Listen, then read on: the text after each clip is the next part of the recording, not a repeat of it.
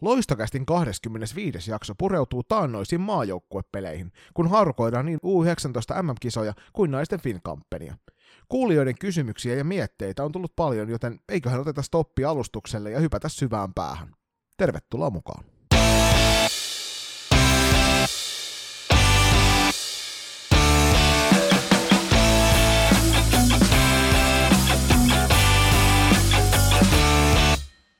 Tervetuloa mukaan myös mun puolesta ja hyvää syksyn alkua kaikille. Joni, miten sulla menee? Täytyy sanoa, että, että näin alkusyksyn ja loppukesän ihmisenä niin nautin suunnattomasti pimenevistä illoista ja siitä, että, että päivisin riittää vielä hetkittäin lämpöä oikein mukavasti ja sitten kuitenkin illalla rupeaa olemaan mukavat nukkum, nukkumisolosuhteet, kun toi lämpötila laskee tonne alle 10 asteen. Mä kyllä nautiskelen tästä ja tällä viikolla palattiin koulun penkille ja sitten on palattu myös valmennuspuuhiin, kun valtakunnallisen sarjan T16-pelit alkoi ensimmäiset turn, ensimmäinen turnaus takana ja seuraava siintää tuolla reilun viikon päässä. Niin mm. Ei voi valittaa, ei voi valittaa. Salibändi on hieno asia ja nyt tästä rupeaa taas tulemaan. Mm. Mitäs sulla menee? No mä sanoin ihan pian sen, mutta toi ensin mä kysyn, että miltä tuntuu pelata 5 vastaan 5 peliä. Näin T14 ikäluokan valmentajana vähän, vähän harmittaa, koska tässä nauhoituspäivä, eli torstai, että ed- eletään niin edeltävänä iltana, olin coachaamassa 5 vastaan 5 peliä, ja kyllä se tuntuisi mukavalta. On harmittavaa, kun nyt ennen kaikkea tuntuu, että oman ikäluokan alla aina kun hypätään sarjatasoa ylemmäs, niin samana vuonna päätetään sille nuoremmalle porukalle, joka taakse jää, että taas mennään neljä neljä peleihin. Ja kyllähän me kaikki tiedetään, mitä mieltä me tästä ollaan, ja ennen kaikkea se, että kuinka eriarvoiseen asemaan se asettaa salibändin nuoret ympäri Suomen maan, kun pelataan erilaisilla sarja, sarjataso- tai sarjamuodoilla. Ja se ei missään tapauksessa ole niin kuin positiivista sitten taas kenellekään, mutta näitä asioita Julius pohtivat meitä viisaammat päät, joten turha sitä on kitistä, ei muuta kuin leuka rintaa ja kohti uusia pettymyksiä. Mm. No mä sanon sen verran nopeasti, että miksi kaksi vuotta nuoremmat kundit pelaa 5 vastaan 5 peliä samaan aikaan lähestulkoon kaikkialla muualla Suomessa meidän ikäluokan, eli T14 ikäluokan joukkueet pelaa 5 vasta 5 peliä. Sitten samaan aikaan pel- meidänkin pelaajia kutsutaan maajoukkuetiellä, missä pelataan 5 vastaan 5 peliä, ja sitten kauden aikan kuitenkin pitää siellä pienessä kaukalassa vääntää jotain 4 vastaan 4 hassuttelua, niin liitos voisi pikkuhiljaa herätä tähän päivään ja laittaa noin sarjat samaan järjestykseen. Mä veikkaan, että tässä on Julius sellainen tilanne, että me ei vaan osata ymmärtää tätä syytä päätöksen perusteella, mutta palataan tähän ehkä sitten myöhemmin tuossa, kun sarjat oikeasti pyörättää mm. käyntiin, niin mennään niihin sun kuulumiin. Joo, äh, siis äh, voin kopata sua, että mäkin olen niin loppukesän ja alkusyksyn äh, ihmisiä, ja itse asiassa huomenna pääsee pitkästä aikaa purjehtimaan. Tässä on semmoinen kuukauden breikki, toki yhdellä iltapurjehduksella, iltapurjehduksella olin, mutta kiva päästä huomenna sitten tämä jakso julkaistaan perjantai, niin lähden saman iltaan sitten viikonloppupurjehdukselle ja tosi kiva ollut palata myöskin noihin valmennushommiin tosiaan nyt ihan kunnolla. Toi, tykkään todella paljon siitä, siitä puuhasta. Olin ää, edeltävän viikon kipeänä oikeastaan lähestulkoon koko viikon, niin sen takia ää, palauttelin vähän ääntäni ja nytten ää, seuraavalla viikolla itse asiassa ollaan tota, siirretty sitten toi naisten divari ennakko. Mutta ei, ei sen kummempia tykkään kyllä, ja itse asiassa nyt kun nauhoitetaan, niin jo villasukat eka kertaa nyt syksyllä alas, niin se lämmittää mieltä. Se on, se on aina, aina ihana lämmin tunne sydämessä, kun saa vihdoin laittaa villasukat jalkaan illalla kotona. Mutta hei, lämpimistä tunteista puheen ollen, niin nyt täytyy sanoa erityiskiitos Loistokästin seuraajille ja kuuntelijoille. Oli uskomattoman hienoa nähdä, että kuinka aktiivisesti osallistuitte keskusteluun. Myöskin tyttösalibändi foorumilla, joka sitten onnistui sitten ilmeisesti kadottamaan itsensä internetin ihmeellisestä maailmasta, ja näin ollen on joko kuopattu tai sitten mahdollisesti maksupolitiikka sen verran myöhässä, että jäi, jäi sitten noin loput keskustelut siellä näkemättä, mutta isoa kiitosta täältä teille kaikille kuulijoille siitä, että osallistuitte tähän jakson tekemiseen näin ahkerasti. Juuri näin, ja kiitos kaikille myöskin meidän kasvavista kuuntelijamääristä ja seuraajamääristä. Olette hienosti ottanut koppiin nyt kolmannen tuotantokauden al- alkajaisiksi, ja on ollut erityisen kiva huomata myöskin, että toi kautta kohti haastattelusarjan jokainen jakso on kerännyt hyvin kuuntelijoita selkeästi. Olette ollut kiinnostunut joukkueiden kuulumisista. Ja luvataan teille pyhästi, että tässä kun F-liiga pyörähtää käyntiin, niin siinä vaiheessa loppuu myös loistokästin härkäviikot, ja joka päivä ei tarvitse katsella, että taas ne jätkät on tunkena mm. uutta jaksoa eetteriin. Olkaa huoleti, ensi viikolla tahti hidastuu huomattavasti sitten, kun palataan tuohon sarjakauteen. Kyllä. Ja ennen kuin mennään ensimmäisen aiheen pariin, eli U19 MM-kisoihin, niin pyytäisimme, että jakakaa tämä jakso vähintään yhdellä teidän peli- tai kaverille, ja ottakaa meidät seurantaa Spotifyssa tai valitsemalla podcast-alustalla, jos ette ole sitä vielä tehnyt. Myöskin ig ylitettiin 2100 seuraajan raja, ottakaa myös meidät sielläkin haltuun, koska sinne myöskin päivi- päivitellään meidän kuulumisia aika ahkerasti.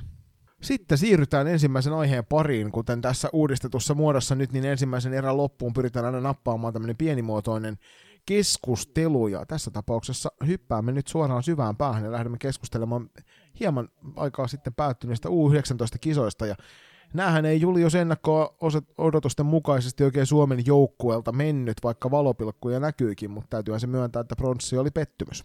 Ja ehdottomasti pettymys. Kyllähän Suomi varmasti lähti puolustamaan Uppsalas voitettua maailmanmestaruutta ja Eerikkiläs nauhoitettiin vielä kerran kiitokset Jani Lipsaselle, Miisa Turuselle, Veera Kuosmaselle mukavista juttuhetkistä, mutta todellakin myöskin siinä myöhemmin kun nauhoitettiin sen ennakon loppuosa, niin kyllähän me molemmat oltiin sitä mieltä, että Suomi ja Ruotti tulee siellä finaalissa pelaamaan. Mutta oikeastaan se lähti siitä alkusarjan Sveitsiottelussa menemään ihan täysin väärillä raiteilla. Tuntui jotenkin tänä vuonna noissa kisoissa, että se semmoinen tietynlainen tappajan mentaliteetti puuttuu ihan täysin. Et toki siinä oli samassa lohkossa sitten Puola ja Saksa, jotka nyt on tavallaan huonommallakin rutiinipäivällä, niin noi ottelut tulee hoidettua, ja niin kävi tälläkin kertaa, mutta tosiaan Sveitsi yllätti sitten kyllä suomalaiset ihan totaalisesti, ja pöllytteli aika pahastikin Suomen neitokaisia turpaan siinä alkusarjaottelussa. Täysin ansaitusti ja veivät voiton, että suomalaiset tuntui vähän siltä, että kolmannessa erässä niin menovesi loppu tai kenties kiinnostus loppu kentällä ja sveitsiläiset on kyllä sen verran kovia likkoja, että hei montaa noita paikkoja tarvitsee tällä kertaa. Oli aika surullista luettavaa sitten ne loppulukemat. Joo. Päävalmentaja Lipsenhän sanoi Salibandiliiton haastattelussa, joka myöskin meillä julkaistiin sitten toi kahden minuutin haastatteluna, voitte käydä sen kuuntelas, niin kyllähän siinä käsittääkseni toisen erän jälkeen joukkue lähti ihan, ihan tota, tarkoituksella hakemaan semmoista virtavaa peliä ja uskoivat siihen, että tulevat olemaan parempia siinä pelissä Sveitsi vastaa, mutta äh, kuinka kävikään? Toki äh, sveitsiläisiä vähän ehkä mairittelee se juurikin, että he teki kyllä lähestulkoon kaikista paikoista. Joo, siis Suomi vei sen ekan jätän 2-0 ja näytti siltä, että peli on hyvin hallus. Toisessa erässä tuli nälkäinen Sveitsi ja vei sen toisen erän 3-0, mutta kukaan meistä ei varmasti osannut odottaa, että tuo viimeinen erä päättyy peräti 6-0 Sveitsille. Ja itse asiassa tuntui hetkittäin siltä, että, että niin kuin vaikka Suomi niitä sellaisia pallollisia momentumia saikin muutaman kappaleen siinä kolmannen aikana, niin se oli enemmän sellaista näennäistä hallintaa. Ei aitoa vaaran paikkaa oikeastaan tuolla Sveitsin maalilla. Ja, tota, en, siis, ihan suoraan sanottuna, niin kyllä Elafi Greber siellä Sveitsin maalissa vaikka 21 torjuntaa ottikin, niin ei ne mitään vaaran paikkoja oikeasti olleet. Ja tässä ottelussa nähtiin myös Suomen tolppien välissä ensimmäinen sitten oikein kunnon heilahdus, kun kisat, kisat hieman jopa yleisölle yllättäen ykkösenä aloittanut Edith Rautakoski vaihdettiin pois maalilta ja Aikku Lyttinen tuli tilalle tuohon otteluun, mutta siinä vaiheessa oli jo hieman myöhäistä. Joo, mennään my- myöhemmin tässä myös tuohon pelotukseen tarkemmin. Sieltä on tullut kuulijoilta muun muassa kysymyksiä, mutta äh, ei, kyllä se nyt aika karu kieltä kertoo, jos kisojen aika joudutaan kaikissa näissä kovissa peleissä vaihtamaan veskaria, pois lukien sitten toi pronssipeli Sveitsi vastaan.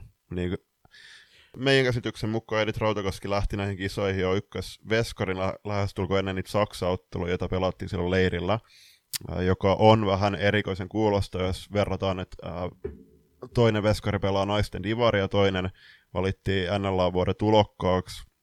Toki on myös jutellut eri tahojen kanssa ja ehkä meidän maajoukkueessa vähän liikaa annetaan painoarvoa aikuisten peleille, koska eihän se täyttä kieltä ja kokonaiskuvaa kerrot, kerrot tuota, tasosta. Joo, mutta kyllä sanotaan niin tässä tapauksessa, jos nyt äh, vielä jatketaan hetki tuota maali, maalivahtitilanteen perkaamista, niin fakta on se, että jätettiin kotiin varapelaajaksi liika, liikassa aika kovaakin jälkiä viime kaudella ja ykkös, ykkös maalivahdin viitan loistossa napannut Maria Viitala tosiaan kotihommiin ja kakkoseksi napattiin viime kaudella SSRaan tolppien välissä hienon kauden torjunut tosiaan vuoden tulokkaaksi arvostettu Aino-Kaisa Lyttinen ja sitten lähdetään mitään pois Edith Rautakoskelta ottamatta. Hieno maalivahti on kyseessä ja kirkas tulevaisuus varmasti, mutta tässä tapauksessa niin tuntuu vähän erikoiselta, että, että kyseessä oli divari maalivahti.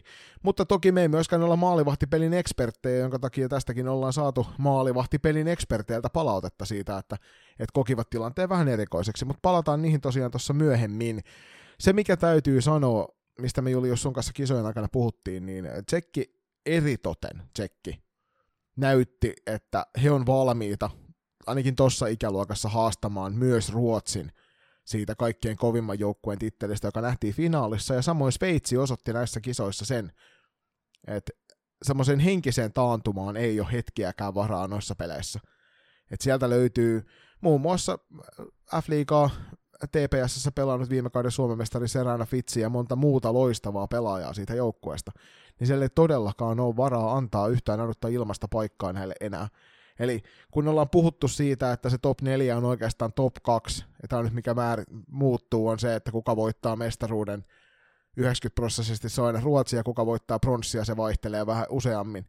Mutta nyt tosiasia on se, että näissä kisoissa nähtiin, että, että jos toi kehitys jatkuu esimerkiksi Tsekillä, niin naisten kisoissa tulevaisuudessa niin ei voida enää laskea sen, sen tota, vakkarifinaalipaikan puolesta niin kuin rahoja. Ei, ja jos, jos seuraa muutenkin Tsekin maajoukkuetta ottei, niin äh, naisten, naisten kuin miestenkin puolella, niin Tsekki tulee sieltä todella kovaa, ja en pitäisi esim. yllätyksen, jos Tsekki menisi nyt miehissä MM-finaaliin Sveitsissä myöhemmin marraskuussa. Lähdetään noihin kuulijakysymyksiin, kun niitä kerran runsaasti on tullut, ja jälleen kerran koitetaan tämäkin jakso puristaa sinne luultavasti emme alle tuntiin ehdi, mutta yritetään puristaa alle puolentoista. Niin hypätään ensimmäiseen kuulijakysymykseen, ja sehän on, että ketä Suomen pelaajista yllätti? Ja nyt tässä sen verran korjataan selkeästi varsinaissuomalaista puheen parttaa, että kyseessähän on tietysti kuka Suomen pelaajista yllätti. Positiivisesti ja negatiivisesti. Julppa, onko sulla heittää? Pusi ja nega, kenelle? Uh, no siis positiivisesti mä heittäisin Pipsa Ekon ja Miisa Turusen. Miisa Turusen sen takia, koska kyseessä on, oli Suomen joukkueen nuorin pelaaja, Miisan potentiaali toki tiedetään, oli suhteellisen haastavat kisat näin alkuun, mutta pronssipelissä tuntui, että ketsuppipullo pullo aukesi ja oli, tota, tai siis otti hyvin rooli. Pipsa puolestaan oltaisiin heitetty itse Jonin kanssa Emilia Kurppa kisakoneeseen pöytyön lahjan sijasta, mutta Pipsa otti todella hienosti roolia peli peliltä oli, oli yksi Suomen parhaimpi pelaajia. Suurimmaksi ansioksi laskettakoon hänen äidin kanssa keskustelin tuossa, kun nuorempi Ekon sis- siskoistani treeneihin ilmestyi Puolan reissun jälkeen, niin juteltiin tästä Tovi siinä hallilla ja sanoin hänellekin, että Pipsan eduksi laskettakoon se, että hän mahdollisti myös sen, että toi Miisan peli lähti toimimaan. Kyllä. Eli hän pääsi, Miisa, Miisa ja Pipsa pääsivät pelaamaan lopussa paljon yhdessä, ja se selkeästi vapautti myös Miisan pelaamista, kun siellä on tämä, mistä varmaan käymme tuossa kosta keskustelua, keskustelua, joka oli vähän se, että tuntuu, että duunariosasto ei oikein tehnyt hommiaan, ja oliko niitä duunareita, niin Pipsa näytti. Ekassa pelissä pääsi kokeilemaan, räväytti saman tien, että hei, kannattaa päästä enemmänkin mua kentällä, ja siitä eteenpäin koko aika enenevässä määrin peliaikaa omaan plakkariin, ja tosiaan pronssipelissä sitten ihan selkeän ykköskentällisen sanotaan, että jos ei Miisalla olisi ollut aivan pöliäpäivä, niin oman kentällisen kovin pelaaja myöskin tuossa pelissä. Että se työnteon määrä ja ennen kaikkea tietysti se huikea jalkanopeus, mikä Pipsalta löytyy, niin kyllä ihan selkeästi muutti tota tilannetta siihen suuntaan, että siellä sitten oli sillä kentällisellä helpompi pelata. Joku saattaa nyt miettiä, että miksi me nostettu Alma Laitilan nimeä, niin Alma on, oli lähtökohtaisesti ihan jo ennakkoon Suomen selkeästi paras pelaaja noihin kisoihin – ja sen takia mun mielestä Alma suoritti koko kisat perusvarmalla tekemisellä, ja myöskin hänen ketjukaverit, eli Misa Turusen ja Pipsa Ekon tapaan, nosti, nosti to, toki koko, koko ajan tasoa, ja sen takia myöskin äh, sai ihan ansaitusti paikan myöskin tuonne äh, kisojen tähdistökentälliseen. Sä heitit ekan posin, niin mä heitän ekan negan, ja näistä me ollaan sun kanssa keskusteltu, että kaksi pelaajaa selkeästi nousi molemmilla keskusteluun, niin heitetään sen ulkopuolelta, niin itselle tuli pienoisena pettymyksenä muun muassa viime kaudella F-liigassa kovasti peräänkuuluttamani Emma Parran otteet näissä kisoissa. Mun mielestä Suomen koko ykköskenttä, missä pelasi oikeastaan koko kisojen ajan, Veera Kuosmanen, Lotta Purhan, Purhonen, Suvi Hämäläinen, Kira Virta ja Emma Parta oli aika, aikamoisia pettymyksiä, erityisesti Suvi Hämäläinen, Kira Virta, jotka ää, potentiaali tiedetään. Suvi ratkaisi viime vuonna Suomelle maailman mestaruuden Alman passista Uppsalas, mutta mun mielestä, mä, mä en ole siellä kopis ollut, mutta mun mielestä esimerkiksi Suvi ei ollut, ei ollut oikea henkilö kapteeniksi. Kira on pallollisen tosi lahjakas, mutta mun mielestä Kirankin otteet jäi aika pahasti piippuun.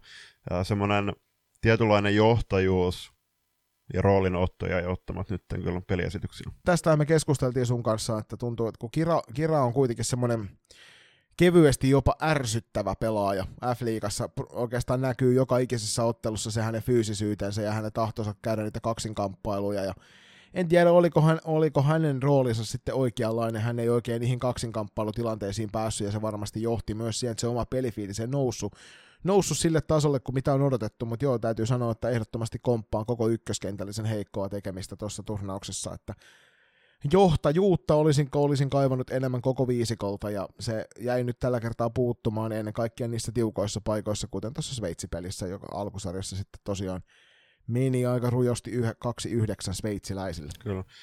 Kakkoskentästä, me tullaan myöhemmin tosiaan heittämään arvosanat, mutta kakkoskentästä mä mainitsen Henrika Maikolan. My- myöskin Henkan otteet oli pienoinen pettymys. Jotenkin aika epävarmaa peli paikoitelle ja en tiedä, että oliko fokus fokus tota, täysin oikeassa hetkissä välillä, mutta mut tosiaan tulevalla kaudella varmasti tulee ottamaan, ottamaan isoja steppejä myöskin urallaan, koska päässyt nyt entistä parempaan ympäristöön reenaamaan. Niin, joku voisi sanoa vaikka, että ammattimaisempaan valmennukseen. Seuraava kuulijakysymys tästä nyt, kun ollaan keskusteltu nämä posit ja negat, niin pelutuksesta, joukkueen onnistujista ja epäonnistujista odotuksiin nähden, ja mikä meni pieleen, tämä on nyt kolmen ranskalaisen viivan kohta, ja mehän käsiteltiin tuo keskimmäinen kohta tuossa, niin lähdetäänkö Julppa tuosta pelutuksesta liikenteeseen?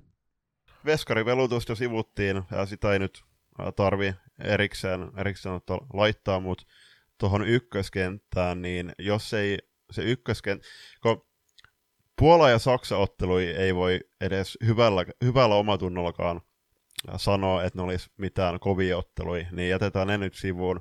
Niin ykköskenttä ei oikeastaan missään kohtaa säväyttänyt, niin miksi, miksi se pidettiin kisojen loppuun saakka täysin samana? Kyllähän sinne muutamia te- testailuja tehtiin siellä alkusarjan aikana ainakin siihen kentälliseen, että katsoa, että lähtisikö noitten kanssa, mutta kyllähän fakta on se, että et siinä vaiheessa, kun alkusarjan pelit on esimerkiksi pelattu ja se ykköskentällisen peli ei ole lähtenyt mihinkään, niin sitten täytyy tehdä rohkeampaa peliliikettä ja vähän muuttaa sitä kokoonpanoa, kuten tehtiin sitten siellä esimerkiksi Pipsan kohdalla napattiin hänet rohkeasti peliin ja annettiin mahdollisuus tavallaan nousta siihen rooliin, että hei okei, tässä on sun sauma. Niin ykkös, ykkösketjun ketjun kohdalla tuntui vähän siltä, että heille oli sanottu jo valmiiksi, että ihan sama miten käy, niin te pelaatte melkein puolet ottelusta. Mm. Kunnes sitten oltiin pronssipelissä, missä sitten kävikin niin päin, että ykköskentällinen oikeastaan niin kuin ei, ei pelannut kuin sen kolmosketjun roolissa, joka sitten taas oli heille varmasti se oikein. Et en tiedä, mikä siellä on mahdollisesti mennyt pieleen sen sen ketjun roolituksen tai pelutuksen kanssa. Se on vaikea lähteä analysoimaan. Kovia pelaajia siinä kentällisessä olivat kaikki viisi tolle tasolle, mutta heidän yhteispelinsä ei missään vaiheessa loksahtanut kohdilleen. Ja sitten pelutuksessa toinen semmoinen isompi asia, mitä, tota, mitä, rupesin, mitä itse asiassa tässä katsojakommenteissakin on puhuttu, että siellä on kisoihin valittu mukaan pelaajia, joille alku, niin kuin ei annettu edes mahdollisuutta pelata kunnolla. Et muun muassa Iida Kattilakoski, joka on meidän lähetyksessä moneen kertaan mainittu, todella hieno pallollinen pelaaja, niin jostain kumman syystä siinäkään hetkessä, kun peli ei oikein niin kunnolla aukea, niin ei anneta kuin hajavaihtoa, tavallaan välivaihtoa sinne tänne. Et kyllähän he pääsivät sitten kokonaisuudessaan turnauksen aikana näyttämään osaamistaan, mutta kun muilla ei toiminut. Mm. Ja silloin nimenomaan nämä tyypit, jotka siellä puree sitä tuppeja penkin päässä ja odottaa katsomossa pahimmillaan ja odottavat sitä omaa vuoroa, niin annetaan se taistelumahdollisuus sille, että fine, te ette onnistuneet. Mm. Täältä tulee nyt nälkäisiä kavereita tilalle, katsotaan miten sit käy. Esimerkiksi Puolaa ja Saksaa vastaan, niin ne voitot olisi tullut joka tapauksessa. Nyt ehkä mentiin, mentiin enemmän siinä sitten, että yritetään nyt väkisin tavalla elvyttää toi ykköskentällisen peli sen sijaan, että oltaisiin tuotu sinne uusia vastuunkantajia kokeilemaan niihin peleihin. Just näin summa summarum, äh, jotenkin jäi paistamaan läpi kisojen just se problematiikka, että ei ole niitä varava, tai toisi vaihtoehtoja tiettyihin kentällisiin. Et jos, ei me, jos ei kentällisen peli suju, niin ei mitään anneta, anneta kuitenkin läpi ottelu sit sauma näyttää. Ja eihän sitä tullut, että just tommosia Pipsan kaltaisia pelaajia se olisi kaivannut, kaivannut ehkä enemmän, että vähillä odotuksilla ehkä sit olisi tota pystynyt raastamaan ja repimään uuden roolin. Niin, ja sitten tässä no, tietysti herää kyse myös siitä, että olisiko kotikonnulta sitten löytynyt tonne niitä pelaajia, jotka olisi voinut sitä peliaikaa itselleen vaatia sitten isom, isommalla suulla, jos, jos kerran muilla ei homma toiminut. Harmittavasti nyt roolituksen ja pelipäätösten kautta etukäteen niin sitten mahdollisesti jätettiin myös kotimaan konnuille pelaajia, jotka olisi saattanut sitten sointua tuon lopullisen rosterin. Jotenkin semmoinen hengettömyys tuosta paistoi tuosta tekemisestä kisojen ajan, ja tosiaan ei se ole ihme, että Laitila Turunen Eko oli se kentällinen, joka sitten loppujen lopuksi nousi sinne emännän po- pallille ottamaan ratista kiinni ja että hei mennään, mennään tähän suuntaan, että me näytetään teille, tulkaa perässä. Koska kyllähän se fakta on se, että kakkosketjullekin ladattiin aika isoja odotuksia eikä sieltäkään ihan niin paljon saatu. Just näin, että kakkoskentässä oli ihan hyviä aiheita. Miettii, että siinä, siinä oli viime kaudella neljä loistas pelannutta, ja sitten oli Aada Heikkis muun muassa. No miltei läpi kisojen pelutettiin siinä, mutta toki voidaan miettiä, että no ilmeisesti tuo kakkoskenttä oli, äh, mitä mä oon kuullut, niin se oli Suomen paras noissa leirityksissä, mutta sitten taas, että siihenkin oltaisiin voitu ehkä harkita pipsaa siihen Aadan tilalle siinä vaiheessa, kun Aada otettiin pois ja taidettiin Nea Nuppona laittaa siihen hetkeksi aikaa. Mutta hei, nyt on mennyt jo sen verran aikaa, niin hypätään hyvä veli tuonne seuraavaan kohtaan eli pelaajavalintoihin, miksi ja miten näihin päädyttiin. Roolitus ei käy vastaukseksi, kun katsoo esimerkiksi välieräpeliä. Osaatko Julius sanoa? Siellä paistui muutama valinta aika seuralasien läpi tehdyiksi. Muun muassa Sandra Fredman, kaikki kunnia Sandralle, hieno pelaaja, mutta mä edelleen ihmettelen, että miten on kanttiin ja miten ollaan siinä tilanteessa, että jätetään Nahtalle pitkäkangas valitsemat joukkueeseen.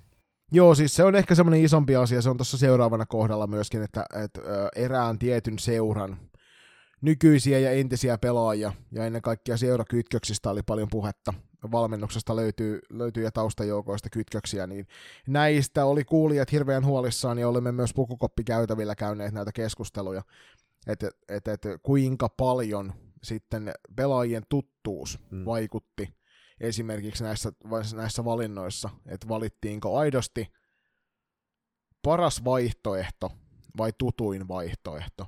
Fakta on se, että edelleenkään keneltäkään näistä juniorimaajoukkueen pelaajista pois ottamatta siellä oli hienoja pelaajia joka ikinen, mm. ja varmasti tämän maan kovimpia lupauksia salibändissä, kun puhutaan.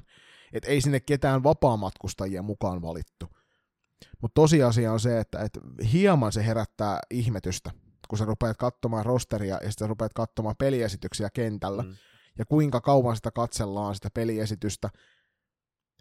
Ja nyt ei puhuta pelkästään MM-kisoista, vaan myös valmistavista peleistä. Voidaan vetää tämä vaikka sinne viime syksyn EFTlle asti, missä kohdattiin U19 maajoukkueen kanssa, missä ensimmäistä kertaa esimerkiksi Hämäläinen ja Turunen iskettiin samaan kentälliseen, niin tota, sieltä asti on jo paistanut tietyt semmoiset asiat, jotka, jotka niin tuossa pelaajavalinnoissa on itselle aiheuttanut kevyttä huolta. Ja kuten tuli sitten hyvin selväksi, niin myös meidän, meidän seuraajille ja kuulijoille on varmasti aiheellista kyseenalaistaa muutamat pelaajavalinnat tähän. Mutta sanotaan, että, että otetaan tuosta kymmenen koppikäytävillä kovinta valmentajaa valitsemaan tämä joukkue, niin mä väitän, että 95 prosenttia tuosta jengistä on aika sama mutta sitten siellä on ne muutamat, joiden kohdalla kyse on, että oliko tämä kyse nyt siitä seurasta tai siitä, että valmentaja tunsi tämän kyseisen pelaajan paremmin. Pelkkää spekulaatiota, mutta tämä oli se kysymys, mikä meille ehdotettiin, ja tämä on minun mielipiteeni, että näin on saattanut hyvinkin olla. Täällä on muun muassa mainittu vielä, että Pipsa Eko iso plussa ja näitä olisi pitänyt pelaajatarkkailu löytää enne, ennemmin näiden ed- edellä mainittujen sijaan, eli pelaajien, jotka suoritti selkeästi, selkeästi alle tasonsa. Hypätään seuraavaksi hei tuohon pelaaja-arviointiin, sitten päästään tästä ensimmäisestä kierrosta eteenpäin. Meidän, minun ja Juliuksen pelaaja-arvioinnit menee hyvin yksinkertaisesti kolme vaihtoehtoa. Peukku ylös, se on hyvä suoritus. Peukku alas, se on huono suoritus. Ja jos peukku ei lähde mihinkään suuntaan, niin tarkoittaa sitä, että, että olisi voinut kenties noissa kisoissa sitten tulla parempaakin jälkeä, mutta toisaalta etpä tehnyt niin huonoa jälkeä, että tuli peukku alas. Lähdetään Julppa maalivahtiosastolta liikenteeseen. Eilit Rautakoski, peukku ylös vai alas? Alas. Sama homma. Aikku Lyttinen, peukku ylös vai alas? Ennen kuin mennään eteenpäin, niin mä sanon sen verran tuosta Sveitsi pronssiottelusta, että jos Sveitsi olisi hävinnyt suurinumeroisemmin varsinaisen pelialaisen tsekkivälierän, eikä tuolleen rankkarei, rankkareiden jälkeen dramaattisesti, niin silloin olisi voinut olla ihan eri tason pronssi vastus vastassa. Mä väitän, että nyt sveitsiläisten valmistautuminen koki todella ison kolauksen, ja sen takia oli huomattavasti helpompi peli nyt Aikulle. eli kiteytetysti niin en laita sitä mihinkään, koska mä itse olisin odottanut, että Aikku olisi ollut meidän ykkösveskari, mutta nyt on pelotuksen takia, niin ei ollut onnistuminen eikä epäonnistuminen. Sama homma, peukku pysyy tuolla nyrkin sisällä, ei ollut onnistuminen eikä epäonnistuminen. Mennään puolustajiin. Sandra Freedman, peukku ylös vai alas? alas. Sama homma, alaspäin. Emilia Pietilä, peukku ylös vai alas? Ylös, mutta EP sen verran, että EP oli mun papereissa Suomen paras pakki ennakolta. Vähän kakkos, kakkoskenttä siis väläytteli ajo, ajoittain, mutta se taso, millä mä olisin odottanut, että EP pelaisi, niin hän ei pelannut sillä tasolla. Mulla jää peukku nyrkin sisään mun mielestä, ei ollut onnistuminen eikä epäonnistuminen. Alma Laitila, joka tässä on merkattu pakin paikalle, mutta tosiaan myöskin hyökkäyksessä viiletti näissä kisoissa. Julppa peukku ylös vai alas? Ylös. Sama homma Alma valittiin myös kisoja All Starsiin, niin silloin on vaikea peukkua alaspäin näyttää. Kira Virta. Peukku alas. Peukku alas myös täältä, ei ollut vahvat kisat. Emma Parta. Peukku alas. Peukku alas myös täältä. Iida Kattilakoski. Uh, ei mihinkään suuntaan. Ei saanut riittävästi vastuuta näissä kisoissa. Ihan sama vastaus täältä. Ei peukku liikahda mihinkään suuntaan. Henrika Michael. Peukku alas. Peukku alas myös täältä. Siirrytään hyökkäjien puolelle. Veera Kuosmanen. Uh, peukku pysyy nyrkissä. Odotin Veerat myöskin vähän enemmän, mutta ei ollut Veeralta kuitenkaan niin iso epäonnistuminen, kuten esim. muilla ketjukavereilla. Joo, sanotaan ihan samaa, että, että ei, ei tullut suuria onnistumisia, mutta ei myöskään suuria epäonnistumisia, sen takia peukku ei liikahda mihinkään. Lotta Purhonen.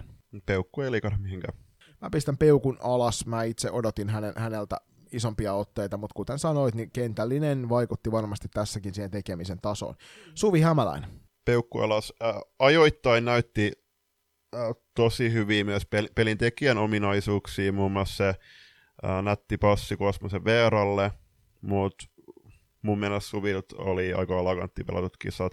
Todella iso nimi tulevan kauden F-liigassakin, ja nyt kun Classic vahvistuu entisestään, niin uskotaan, että Suvikin tulee ottaa steppejä myöskin tulevalla uralla, mutta se on jännittävää ajatella, että Suvi on 03 syntyneen pelaajana, kuitenkin hänellä on yhdet aikuisten arvokisat jo, jo, jo, takana, ja ei, ne ei ole noin Uppsalan kisat, vaan 2019 Sveitsissä pelatut, niin mun mielestä Suvin taso on nyt mennyt vähän ylös alas näiden vuosien aikana. Joo, mä itse odotin oikein kunnon breakthroughta näissä kisoissa, että hän näyttää, että kuinka järkyttävän kova pelaaja hän on. Että jotenkin jäi piippuun noin 90 prosenttia siitä, mitä olisi voinut antaa. Toki pistetilastossahan tämä ei suuresti näkynyt. Suvi oli Suomen, Suomen pistepörssin kakkonen heti Miisa Turusen jälkeen juuri pisteen edellä Pipsa Ekoa. Mutta fakta on se, että, että kyllä olisi pitänyt olla ihan selkeä johtohahmo, josta syystä myös täältä peukku alas. Aada Heikkinen. Mm, peukku pysyy nurkissa. Multa tulee peukku alas. Mä odotin Aadalta myös näissä kisoissa paljon isompaa roolia. Olivia Pietilä. Mm, peukku alas. Mä odotin Oliviat kans hiukan enemmän näissä kisoissa. Sama homma peukku alas. Odotin, odotin kyllä purevampaa otetta tuohon otteluun. Sitten loistokästin kummi pelaajanakin tunnettu Miisa Turunen. Peukku ylös.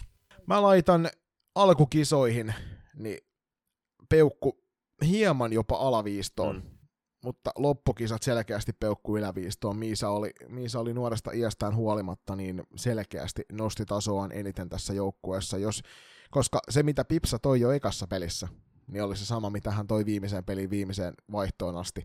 Eli tavallaan Miisan peli nousi tuossa kisojen aikana enemmän. Pipsa veti hyvät kisat kokonaisuutena. Ehdottomasti, ja siis niissä alkusarjan matseissa niin Pipsa vähän, eikö toi Miisa vähän turhaan seikkaili siellä kulmissa, kun olisi, olisi pitänyt olla enemmän siellä maaliedustalla ja siellä tutulla vasemmassa sektorissa hakemassa sitä vetoa. Joo, ja se tuntui, se ainakin itselle osui silmään siitä, kun juteltiin, niin just nimenomaan se, että tuntuu, että hän ei tiennyt, missä hänen pitää kentällä olla, joka sitten taas muuttui heti, kun hänen ketjukaverensa muutettiin. Neija Nupponen. Uh, ei mitään, ei oikein mitään mielipidettä, ei pelannut hirveästi, niin peukku pysyy nyrkissä. Ihan sama homma. Mä olisin voinut melkein sanoa, että en muista, että hän olisi pelannut ollenkaan noissa kisoissa. Pipsa Eko. Ehdottomasti peukku ylös. Pips oli, Pip, Pips oli äh, Suomen suurin yllätys näissä kisoissa positiivisesti. Kyllä, Suomen suurin onnistuja näissä kisoissa ehdottomasti. Äh, entäs Erika Koski? Erika Koski. Nyt mä haluaisin sanoa, sanoa nyt, että kevyesti peukku ylöspäin, mutta fakta on se, että mä odotin häneltä aikaa paljon. Ja siihen odotusarvoon nähden se, mitä lopulta saatiin ennen kaikkia ratkaisupeleissä, niin mun on pakko laittaa peukkua alaspäin. Sama homma, ja mä olisin odottanut, että Erkki olisi ollut meidän ykkössentteri. Seuraavana Veera Mertanen. Ei mitään mielipidettä asiaa, ei hirveästi pelannut, niin en sano, en sano niin kuin juuta eikä jaata. Sama homma mieluusti. Olisin nähnyt hänet enemmän pelillä, mutta et se mitä saatiin niistä hetkistä, kun hän kentällä oli, niin ymmärrän hyvin, ettei näin käynyt. Ja viimeisenä, mutta ei vähäisimpänä kenttäpelaajista, niin Matilda Holmström. Peukku pysyi nyrkissä. Matilda ei myöskään pelannut hirveästi, niin näikö semmoisia semmoisia pelaajia, että miettii noita tuloksia, niin ehkä olisi kaivannut vähän enemmän vastuuta ja roolia näillä. Joo, siis ne kerrat, kun Matilda kentällä näki, niin hän, hän suoritti kyllä sitä omaa samaa perusvarmaa tasoa, mitä tuolla PSSn puolella on tehnyt jo pidemmän tovin, niin mieluusti olisin häntä nähnyt enemmän vastuullisessa roolissa. Tosiaan näiden U19 MM-kisojen voittaja oli Ruotsin alle 19-vuotiaiden maajoukkue, ja Tsekki punnersi itsensä ensimmäistä kertaa finaaliotteluun, ja kuinka sitten kävikään. Näytti siltä, että Ruotsi vie pelin, mutta todella, sitten Tsekki tuli takaa tasoihin ja pakotti pelin jatkoajalle, jossa ikävä kyllä ei nähty ratkaisua, molemmissa päissä käytiin kohtuu lähellä. Ja lopullinen ratkaisu tuli siellä, missä me ei todellakaan haluttaisi näitä otteluja ratkaistavan, eli voittolaukauskilpailussa. Julius, peukku ylös vai alas loppuotteluiden voittolaukauskilpailut? Siis ihan farssi. Noi on hyvin johonkin katusähly, jossa on pelattu 2 kertaa 12. Ja toki jos IFFn linjauksia miettii, niin saattaa olla, että jatkossa sarjapelitkin tulee pelaamaan tuolla konseptilla, mutta joo, ei, ei todellakaan tota, jatkoon. Yksi pelaaja mainittu Tsekin joukkueesta, Monika, so, so, äh, yksi, pela, yksi pelaaja mainittu Tsekin joukkueesta, eli Monika äh, Solleova, maalivahti Varma, siis selkeästi kisan paras veskari. Huikea viihdyttävä maalivahti, kannattaa ehdottomasti käydä häntä katsomassa vielä jälkikäteen noista otte- otteista. Sen verran haluan vielä mainita, että tuolta nimi karkaa mielestäni, mun on pakko täältä napata tota vähän, vähän niin sanotusti huijauksen kautta, eli mennä katsomaan täältä IFFn omilta kisasivuilta. Kisojen tähdistöön harvinainen valinta Unkarin maajoukkueesta napattiin matkaan yksi pelaaja, Nora Lelovic, joka pelaa niinkin eksoottisessa paikassa. Ja tämä siis, jos ette ole käyneet katsomassa, miltä tämän seuran logo näyttää, niin käykääpä klikkaamassa Nooran sivu auki tuolta IFFn kisasivuilta. Hän pelaa seurassa nimessä SZPK Komarom, ei Komarov, vaan Komarom. Ja tuossa on tuommoinen 80-luvun pehmonalle piirrettynä tuossa heidän seura, seuralogossaan. Noora näihin kisoihin viiteen otteluun hyvinkin vaatimattomat 23 plus 6 tehot. Ja kyllä noilla tehoilla täytyy julppa jo All-Starsiin tulla valituksi, kun seuraavaksi lähin kilpailija teki 13 pistettä vähemmän. No joo, mutta jos nyt rehellisiä olla, niin onhan toi ihan vitsi, että siis joo, Ansaitsi... Eihän se hänen vikonsa, joo, että hän oli joo. huonoista paras. Ansaitsi paikkaansa sinne All Starsiin, mutta ei siis... Nämä niin B, BC-luokan maat, niin ne vois pelata ihan omia kisoja. Ja sitten siellä on ne kär, kahdeksan ns. kärkimaata, maata, mihin Suomi vielä tällä hetkellä kuuluu, niin pelaisi omat kisat. Niin, onneksi tässä ei käynyt silleen, niin kuin, että silleen tuossa niin lätkämaajoukkueella, että melkein oot tippumassa B-lohkoon, mutta sitten onneksi sieltä tulee kansainvälinen jääkiekkoliitto mm, ja pelastaa mut, tilanteen. Mutta toisaalta hyvä, että näki, näitä kisoja pelattu esimerkiksi Ruissin aikaa, koska ehkä sieltä oltaisiin pyydetty sitten poikkeuslupa lähteä Ruissiin. Mutta joo, se siitä. Muutama sana tulevaisuudesta. Nyt tosiaan seuraavaksi siirtyy 0506 ikäluokka tavoittelemaan kisapaikkaa tonne Lahdessa pelattaviin kotikisoihin, ne pelataan 24. Joni, mitä miettii tulevasta ikäluokasta? Tuntuu, että joka ikinen vuosi tämä uusi ikäluokka on tois, entistä kovempi. Et siellä on ne muutamat superpelaajat aina joka ikäluokassa, mutta se kokonaisuus, se taso, niin se nousee jatkuvasti. Ja sama mulla on odotus tuosta 04, 05 ikäluokasta.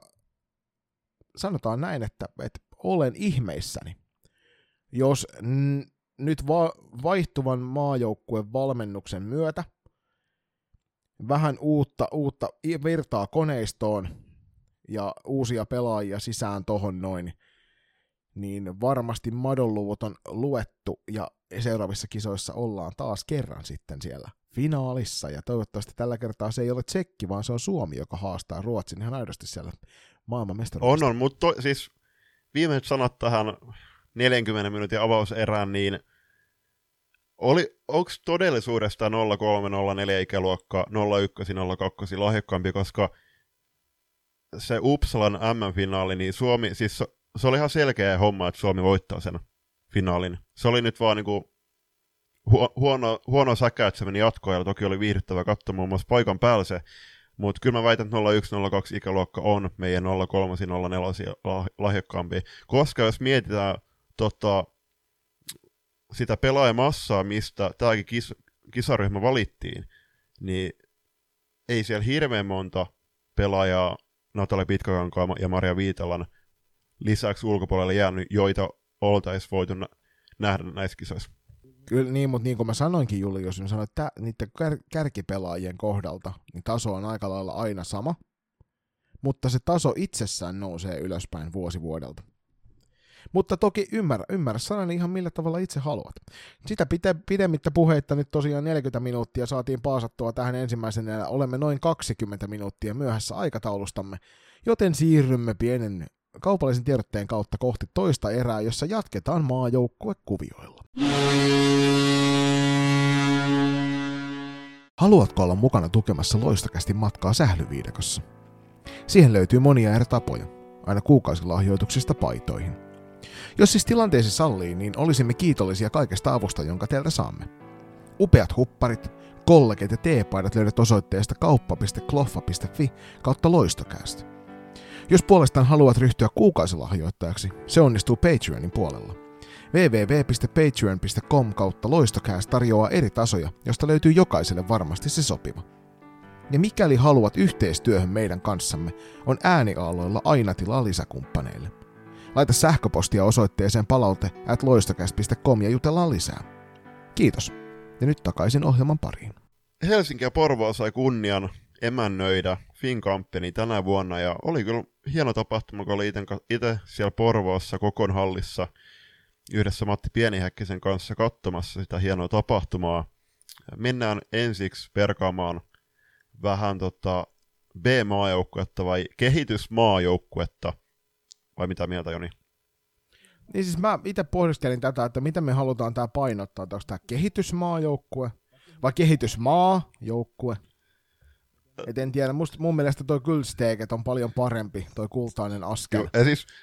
Kultainen rappu, niin tässä niinku ehkä, ehkä pientä workshoppia seuraaviin, seuraaviin maajoukkuetapahtumiin, että käydään läpi tota nimeä uudemman kerran. Joo, siis mä sanoin muutamalla salibändipersonalla, jotka istuivat meidän kanssa samassa katsomassa sunnuntaina tuolla Porvoossa, että kyllä tämä kaikki lähtee ihan liikkeelle siitä, että miten me nimetään tämä, tämä setti, että sieltä tosiaan puhutaan Kulsteketistä, Ruottis länsinaapuris ja meillä kehitysmaajoukkueesta. Ja muutenkin äh, hetken päästä päästä... Mutta mistä me tiedetään, vaikka tämä olisi IFF tulevan, tulevan kauden strategia tämä, että kehitysmaa joukkue. Jep. Mutta joo, siis se, että mikä tämän PMA-joukkueen tulevaisuus on, niin siitä muutama sana hetken päästä. Mutta onhan se nyt ihan selkeä, että kun katsoi noita pelejä ensin, no siis Salibändi TVS näkyy jonkin verran, sitten lisää hetken päästä, mutta mä katsoin tosiaan sunnuntain nämä molemmat matsit paikan päällä, niin on, kyllähän se näkyy selkeästi kentällä, että Ruotsissa on valtavasti isompi massa meihin verrattuna. Niin ja siis nyt täytyy sanoa, että kyllähän tuohon kehitysmaajoukkueeseen, niin sinne saadaan aika kovan luokankin pelaajia. Ja toisaalta osittainhan sen ajatus onkin siinä, että sinne nostetaan sellaisia vähän yllättävämpiäkin nimiä joskus, niin kuin Joppa eilen sun kanssa koti, koteihimme päin kävellessä mietittiin tätä asiaa, että kyllähän se, sinne niin kuin löytyy varmasti sitä väkeä tuohon, mutta yksi, mikä itselle nousi ensimmäisenä mieleen tässä oli, minkä mä sullekin sanoin, oli se, että, että millä tavalla tämä maajoukkueen valmennus on valittu. Mm.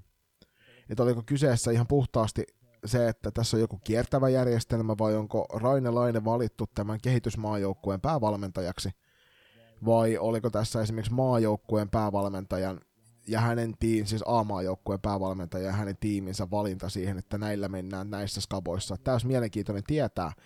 Ja sitten tämä valintaprosessi pelaajistoon oli kanssa aika eksoottinen. Ja se oli ilmeisesti niin, että, että Kurronen tiimeineen valitsi kaksi kolmasosaa joukkueesta ja sitten Raine Laine valitsi sen viimeisen kolmasosan tiimeineen tuohon mukaan. Ja se sanotaan, että, että mä mieluusti näkisin, että jos meillä on kehitysmaajoukkue, niin se päävalmentaja ja hänen tiimillään olisi sitten sananvaltaa myös täysin siihen, että ketä siellä on, eikä siihen sotkettaisi sitten taas ketään muita. Toki hyvässä yhteishengessä keskustellen, mutta se, että, että jotta sieltä saadaan se paras mahdollinen anti irti, niin olisiko mahdollista, että se päävalmentajan täytyy saada olla päävalmentaja myös tuossa tapauksessa? Juuri näin, ja mä siis kun miettii, että tämä kehitysmaajoukko tai B-maajoukko kokoontus perjantaina, että siellä oli Ida Mettelä ja Meri Jokinen torstaina, oli reenaamassa A-maajoukkueen kanssa. Tämä kokoontui perjantain, ei hirveästi valmistautumisaikaa. Sitten mietitään just esim. Ekaseras mainitut Maria Viitala, Natala Pitkäkangas, niin olisiko heillä ollut esim. tässä käyttöä. Ja sitten just, että Raine Laine ja Sami Viikrän niin valitsivat yhden kentällisen mikä oli se kentällinen, ketkä he valitsi, kun miettii tuota joukkoa, niin siellä oli kaksi seuraa nousi aika vahvasti esiin. Et kun miettii sitä, pela- vaikka Rottilla on todella iso suurempi pelaamassa, niin katsoo niitä tiettyjä ikäluokkien pelaajia, niin kyllähän siellä jäi aika paljon muista seuroista potentiaalisia nimiä ottamatta. Niin, tässä olisi mieluusti, mieluusti nähnyt kyllä esimerkiksi naisten MM-kisoissa viime vuonna pelanneita pelaajia, joita ei ollut kummassakaan jengissä matkassa, niin olisi mieluusti nähnyt ehkä näissä skapoissa. Toki me ei myöskään tiedetä, että oliko kieltäytymisiä, oliko loukkaantumisia, oliko muita syitä, minkä takia ne olisi pystynyt olemaan mukana. Mutta olen samaa mieltä, että Eli hieman liikaa painottui kaksi seuraa näissä valinnoissa, joka toisaalta on ihan ymmärrettävää sitten taas, kun siellä seuraa päävalmentaja tekee niitä valintoja. Mm niin hirveän helposti myös silloin nostetaan niitä, kuten U19 kanssa tuossa aikassa keskusteltiin, nostat niitä omia nimiä esille helpommin sinne, koska tiedät mitä saat. Vaikkakin täytyy sanoa, että, että seurakentälliset joskus ovat äärimmäisen tehokkaita. On, on. on ehdottomasti, että kyllähän tiedetään, mikä Mantaliikki, Toro Nurman ja Mauro ja sen potentiaali on. Erityisesti tämä kaksikko Paen Nurma pelastaa Civil Checkeissä, ja todennäköisesti tämä kentällä tulee olemaan Ervin tulevan kauden ykköskentällinen.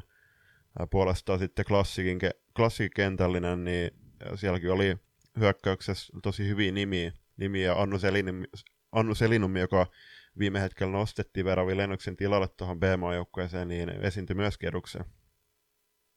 Joo, ehdottomasti. Aivan, aivan ehdottoman samaa mieltä, mutta oli siellä myös yllättäviä poissaoloja noista maajoukkuekinkereistä, muun muassa Juliuksenkin monesti peräänkyselemä Jenna Taivaloja. Mm-hmm. Niin, siis mä kyselin... Missä mahtoi hän Niin, olla? siis mä kyselin sunnuntai Porvoossa, että hei, et, missä Jenna on? Et... Sä huutelit siellä yleisölle, että hei, tietääks kuka? Vaare Jenna. Toi ei siis, niin. toi... Mut joo, sit me alettiin katsoa, niin ei Jenna siellä näkynyt, ja ei ainakaan oma silmään osunut salibändiliitot, mitä tiedotet, että miksi Jenna on jäänyt sivuun. Niin, mutta toki eipä se meille kuulukaan, eihän me olla kun sitä salibändikuluttajakansaa, niin missään tapauksessa meille tarvitse mitään infotakaan. Toiveessa olisi tietysti se, että näitä maajoukkuetapahtumia voisi kenties olla enemmän. Tästä meillä oli sun kanssa pidempääkin keskustelua, että kuinka paljon me haluttaisiin niitä, että niitä on, ja tästä myös yleisö meiltä kysyi, että pitäisikö niitä olla enemmän. Kyllähän, jos halutaan ihan aidosti sen maailman huipulle pyrkiä kaikessa tekemisessä, niin se vaatii myös lisää niitä leiripäiviä ja siitä syystä ehdottomasti voisi ottaa oppia vaikka jalkapallon puolelta, vaikka tulokset eivät siellä viime aikoina myöskään kauhean mairittelevia ole olleet, niin niistä leirityspäivistä ehkä lähdetään enemmän sitten sinne miesten, miesten puolelle katsomaan, että kuinka paljon niitä on. Ja sitten toisaalta, toisaalta, niin missä muodossa sä haluaisit Julius itse nähdä tämän tulevaisuuden B-maa-joukkueen, että normaalistihan tätä käytetään U23, mikä on tavallaan aikaisemmin se oli se olympiajoukkue, jolla osallistuttiin sitten olympialaisiin esimerkiksi jalkapalloissa ja muissa tällaisissa. Se on vähän siitä kehittynyt siihen suuntaan, että se on enemmän just nimenomaan tällainen kehitykseen tarkoitettu maajoukkue, se on välisteppi mm. niille, jotka eivät pysty suoraan junnumaa-joukkueesta hyppäämään ylöspäin. Niin miten sä itse haluaisit nähdä ton? Kyllä mä ehdottomasti U23 kannalla on. Toki äh, eilen Jonin kanssa kun käveltiin tosiaan yö myöhään meidän kotihallilta Botgardenilta kotiin, niin juteltiin tästä. Ja on ihan samaa mieltä siihen, mitä Joni myöskin kenties tulee vastaamaan, että tietyllä painotuksella U23, mutta pienellä takaportin sillä, että sinne voi toki ottaa muutaman iäkkäämmän pelaajan, mutta täällä yksi meidän kuulija heittikin, että äh, U19 ja naisten majun väliin tarvitaan askelma, ja tästä muun muassa Jasmina Järvinen myöskin haastattelussa sanoja myöskin PSS tätä kommenttia.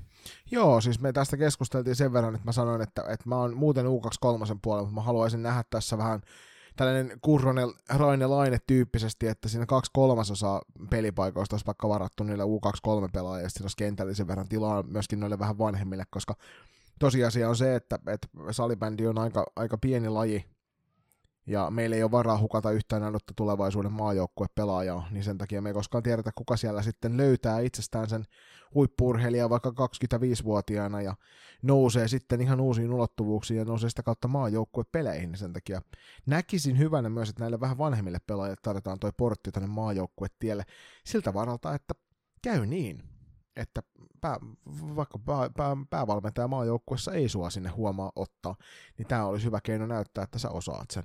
Mutta ehdottomasti aivan samaa mieltä siitä, että steppi tarvitaan tuohon väliin, jotta sulla on mahdollisuus kasvaa myös vähän pidemmällä aikavälillä mukaan naisten maajoukkueeseen. On, on, on.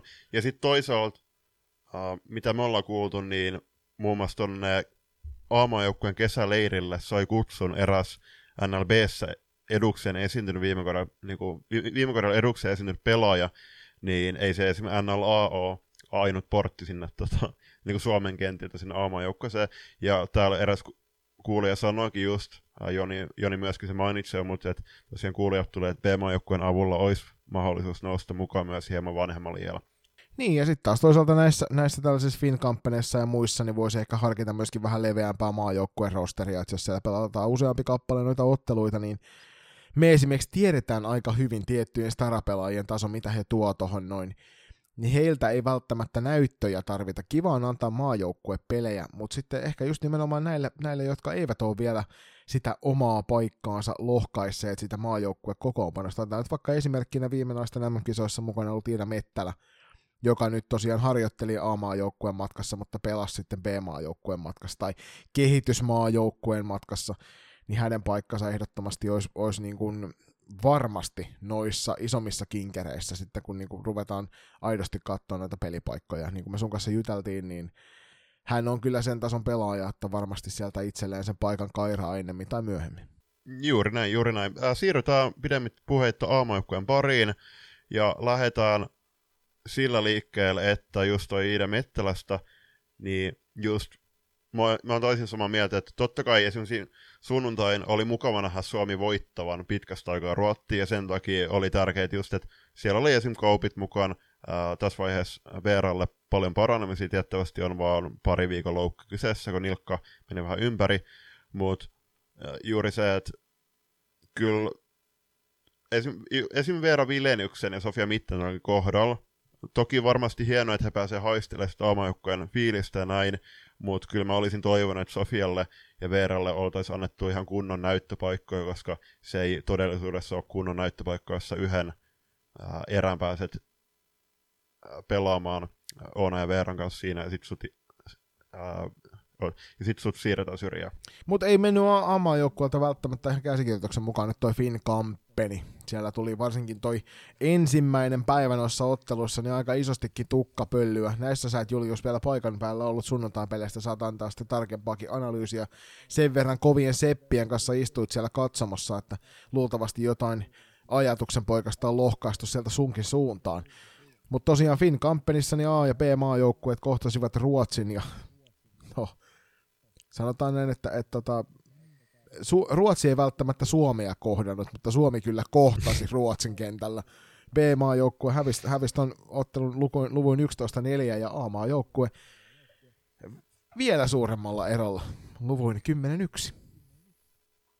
Toki päästivät yhden maalin vähemmän. No niin, no siis jostain, jostain, jostain se on ehkä haettava sekin posi tähän tilanteeseen. Et, eikä siis nyt U19-kisoissa nähty tuo Ruotsin maajoukkueen äärimmäisen nopea vastahyökkäyspelaaminen, jota Ruotsin naisten maajoukkue viljelee pikkusen vähemmän, siellä on enemmän niitä kontrollilähtöjä myös noihin hyökkäyksiin.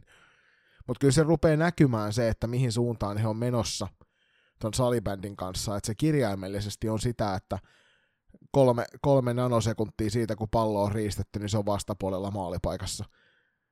Ja tota, ei, ei Suomella oikein lauantaina ollut osaa eikä arpaa näissä otteluissa. Jos siihen sunnuntoikin, niin tosi paljon semmoisia kontrolloituja lähtöjä nähtiin Ruottilta ja aika luvattoman helposti pää, pääsivät kes, keskikoista pitkin tulemaan poikkareilla sit maalieduspaikkoihin.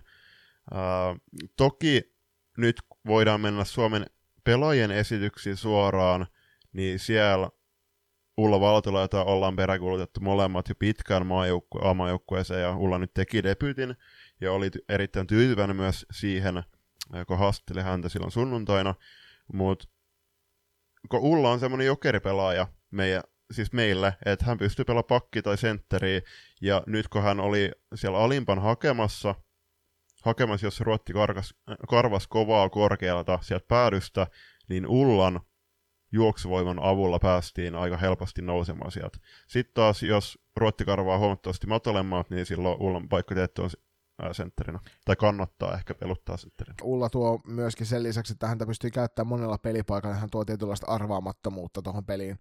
Ei ihan samalla tasolla kuin esimerkiksi maailman, maailman paras salibändipelaaja Veera Kauppi, mutta just nimenomaan sitä, että sä et koskaan ole ihan varma, että jos sä puolustat tässä asennossa tai karvaat tästä kohtaa, niin että se onnistuu heitä vastaan, koska sieltä yleensä löytyy aina yksi ylimääräinen jippo, jos ei mitään muuta, niin juostaan ohi ja Ullan tapauksessa, varsinkin kun toi jalkanopeus on kohtalaisen kovaa luokkaa, niin eikä se varmasti tuolla Ruotsin maalla kyllä mihinkään heikentynyt, niin hyvä oli nähdä hänet noissa kisoissa.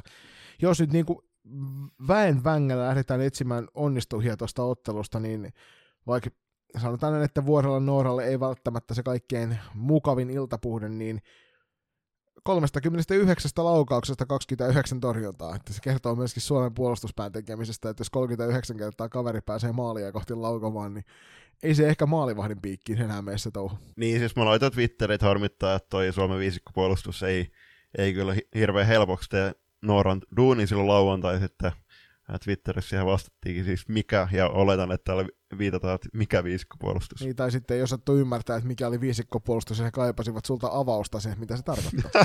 Toki sut tietää, sä oot saattanut kirjoittaa sen vaikka välivi- väliviivalla, tai että sä oot jättänyt siihen pienen väliin, niin kuin viisikko puolustus. Ja sitten ne on ihmetellyt, että mitä sä mahdat tällä tarkoittaa. Mutta hei, siis kaikesta huolimatta, niin vaikka lauantain pelit meni ihan reisille, niin sunnuntaina oltiin sitten kuitenkin aamaajoukkueen suunnilta, niin laittamassa vähän kovemmin kampoihin tässä matsissa. Ja tästä ottelusta tosiaan sitten pientä jobin postia tuonne Toreen Grubbenille siinä, että Veera Kauppi tosiaan loukkasi itseään tuossa toisessa erässä. Ilmeisesti päätellen myöskin Toreen Gruppenin sosiaalisen median kanavista, niin tosiaan mitä vakavampaa ei ole käynyt ja näyttää siltä, että vähän pienellä pelästyksellä päästään nyt sitten sarjakausi aloittamaan luultavasti ihan ajallaan siellä Ruotsin päässä. Mutta mitäs, mitäs sä olit itse sunnuntaina paikan päällä? Matti Pienihäkkisen itse, itse Midaksen vieressä. niin miltäs, tota, miltäs meininki näytti? No, joo, kiitos Matille vielä hyvästä seurasta. Että oli erittäin mukava sunnuntai. Lähdettiin vähän seitsemän jälkeen, jälkeen ajamaan tuonne Suomen toiseksi kauneimpaan kaupunki Porvooseen, mutta vähän nihkeä. No siis, no B-maa tosiaan se, että ei siinä huomattavasti parempaa peliä verrattuna lauantaihin, mutta onhan siinä pelinopeudessa jo siitä lähtien jos siitä lähdetään liikkeelle, niin onhan siinä ihan valtava ero.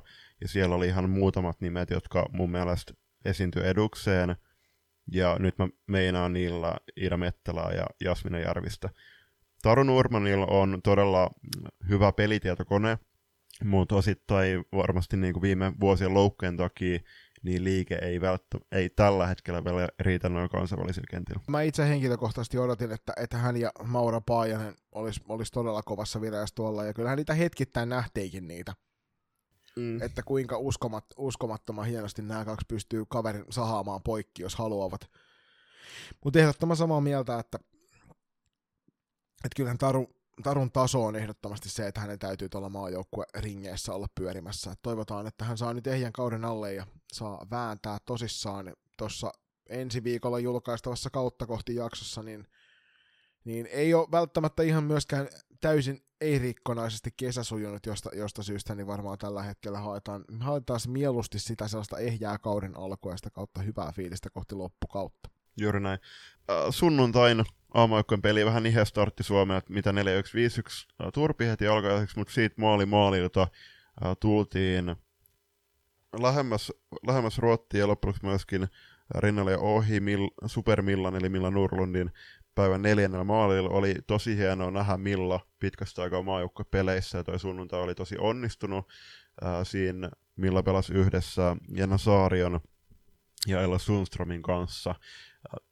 Muutamia kysymysmerkkejä on, on että mitä tietyt pelaajat niin tekee tällä hetkellä A-maajoukkueessa. Muun muassa mä olisin just nostanut sieltä Ida Mettelän paikalle, mutta äh, onnistui tuossa pelissä, niin mä sanoisin, että Ulla Milla ja Krista Nieminen. Joo, siis Krista Niemiselle hyvä tietysti 21 torjuntaa ja kahdeksan päästettyä maalia, niin kuin, mutta toisaalta niin kuin sanottu, niin maalivahdin tärkein tilasto on voittotilasto. Millään muulla ei loppupeleissä kuitenkaan ole merkitystä. Harmittavasti Ruotsi tosiaan ka- kampeston pelin tasoihin 54 sekuntia ennen loppua. Et näytti jo siltä, että Suomi ton matsin klaaraa lukemin 8-7, kun millaisen kahdeksannen maalin teki Ulla syötöstä, mutta sieltä vaan Johansson ja Wibruun toivat väkisin ton jengin tasoihin. Ei, ei liene yllätys, että nämä kaksi, nämä kaksi olivat pahanteossa tuossa loppuvaiheessa. Itse katsoin tätä ottelua puolikkaalla silmällä, kun oli tuossa salibändi TVn parissa kevyesti muutenkin tuossa viikonlopun mittaan vähän semmoisia, sanotaan, että ei puhuta ongelmista, puhutaan haasteista. Ja sanotaan näin, että osasta peleistä niin kolmannen erän pääsi näkemään ihan, hyvä, ihan hyvällä kuvanlaadulla. Osa sitten taas toisessa erässä ei välttämättä näkynyt kuin pientä katkelmaa, mutta niistä, niistä lisää tuossa myöhemmin, niin sen verran tuli katsottua pelejä tuossa, että eihän nämä sunnuntain maajoukkuepelit enää jaksanut inspiroida samalla tavalla. Voisiko nyt tarkentaa, että mistä pelistä näitä vain kolmannen erää? Eikö ei ollut kyseessä A-maajoukkueen peli? oli, oli tämä kyseinen maajoukkuepeli, kyllä se, mistä näin vaan kolmannen erän yritin kyllä kovasti katsoa, olin siellä jo 10 minuuttia etuajassa salibändi TV parissa, mutta kun ei vaan, en mä tiedä oliko sitten mie- miehen päässä vika, oliko silmissä vika, oliko servereissä vika, oliko salibändi TVssä vika vai missä se vika oli, mutta Ihan, Twitterin puolelta voisi päätellä, että ilmeisesti sitä ottelua ei muillekaan lähetetty. Siis mä ihmettelen, että mikä niinku huono netti, mulla oli ainakin ihan 5G-netti siellä. Niin, niin nimenomaan. Mutta se on ilmeisesti, kato, joku, joku paikallinen Sonera siellä tuottamassa näitä lähetyksiä, niin en tiedä, en tiedä. Vaikea Kyllä. sanoa, mutta siis hyvä, hyvä kasvu, tämä Salibändiliiton sivuilla lukee, että Milla Nurdlund johti naisten kasvonpesua. En mä nyt sanoisi, että jos 9-8 rankkarilla voitat ottelun, niin se on kasvojen pesua, että joo, voitto on voitto, mutta mm. 18 maalia kahteen peliin omiin mm. kertoo siitä, että et, nyt jossain pissii.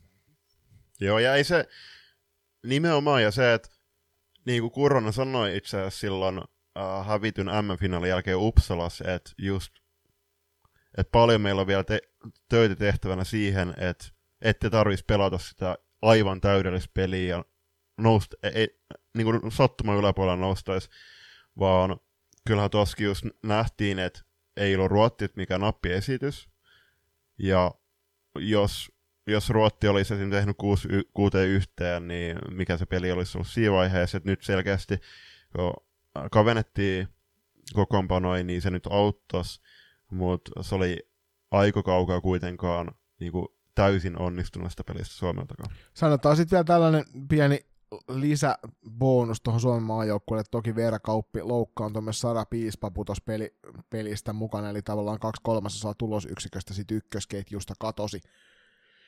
Ja Nordlund oli sitten siinä vaiheessa silleen, että hei, että mun hartioille mahtuu, hypätkää kyytiin ja vei joukkueen lähestulkoon sinne varsinaisen peliajan palkintoon asti, että se kertoo myös siitä, että, että kyllä nämä tietyt tyypit, joita, joita aikaisemmin on peräänkuulutettu mukaan noihin kuvioihin, erinäisistä syistä he eivät ole siellä matkassa olleet, niin kyllä se tuossa näkyy, että sitä laajuutta, mitä Kurvonen on sanonutkin, niin rupeaa pikkuhiljaa löytymään, että siellä on se vakiorunko, jota voisi ruveta pikkusen ravistelemaan enemmän liitoksistaan ihan vaan sen takia, että saataisiin uutta vastuunkantajaa sisälle.